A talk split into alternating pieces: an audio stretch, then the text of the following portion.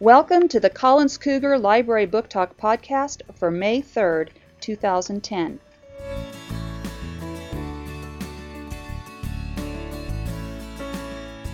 Today I'm going to interview Mrs. Tevis and she's going to tell us about one of her favorite books.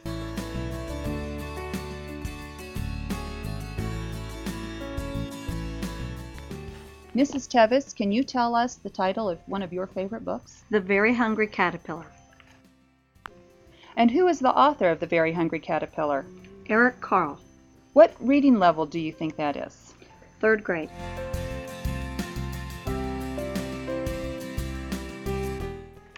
Who is the main character in this story? The tiny little caterpillar. And what is it that the caterpillar has to do? He needs to eat and grow and change into something different.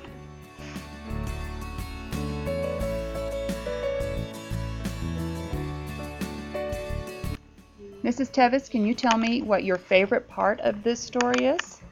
It's at the end when the caterpillar has a tummy ache and he eats a leaf and then he goes into his cocoon and when he comes out he's this most beautiful butterfly.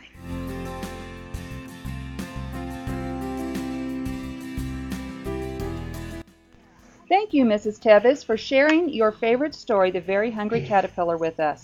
Boys and girls, if you would like to read this book, come by the library and check it out.